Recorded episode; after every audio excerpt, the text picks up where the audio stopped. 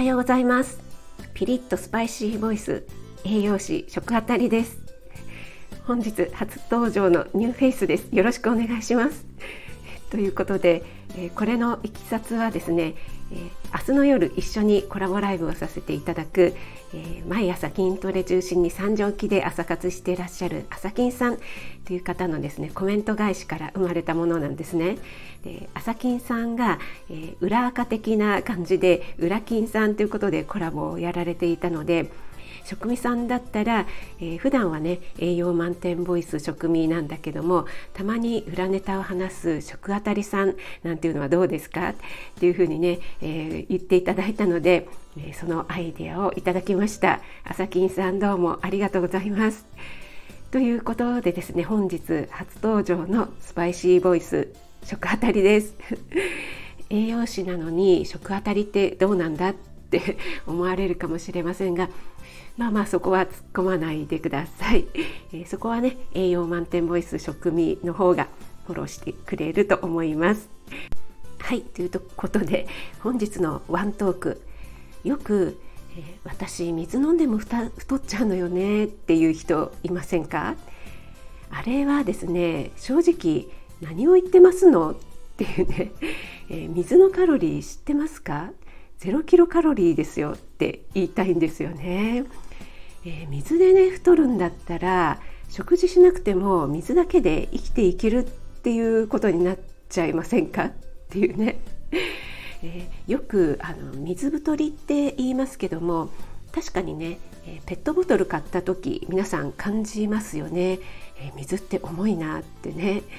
えー、細胞のね新陳代謝が悪くて本当は排出されるべきの余分な水分がですね体の中に溜まりやすい体質のことを、えー、水太りとかって言うんですよね。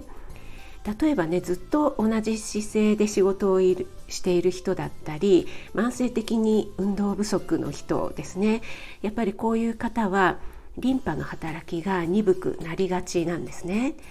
でこのリンパ管のですね働きが鈍いと細胞内にね余計な水分が溜まっちゃってむくみが起きるんですよね。はい、でこのむくみがね慢性化することで水太りっていう風になるわけなんですけどもこの水太りって言われる人の中には、まあ、代謝機能が低くて、え体重が減りにくかったり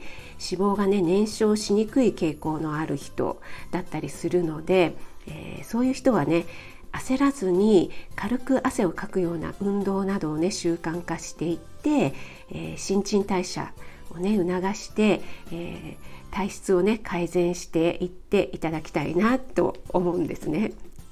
えー、それからね水だけって私水しか飲んでないんだけどって 言うんですけど水だけって言っててね実はね食べてるんですよね。3回のね食事はね結構控えててもちょっとねちょこっとおやつつまんじゃったりとかねしてませんか？結構ねそれをね都合よく忘れちゃってるんですよね。ちょこっとだけ。なんかチョコレートを食べたりとかね甘いもの食べたりとか。でこれね毎日のことなので塵も積もるとね脂肪になるんですよ。あとはねスポーツドリンク。あれはね水じゃないですからね。あれ水って言っちゃダメですよ。えっとしっかりねカロリーありますからね。某ねスポーツドリンク 500ml ね125キロカロリーあるので、まあ、軽くご飯1杯ぐらいありますよね。はいということでですね今日は私水飲んでも太っちゃうのよねっていうのはそういうのはありませんと、えー、水飲んでるって言っても他のものを食べたり、えー、スポーツドリンク飲んでませんか、えー、代謝の悪い体質になっていませんか？というようなお話をさせていただきました。今日も聞いてくださってありがとうございます。えこのねスパイシーボイス食あたりですが 不定期に出没しますので今後もよろしくお願いします。フォローいいね押していただけると嬉しいです、えー、7月2日金曜日ですね。今日も良い一日となりますように気をつけていってらっしゃい。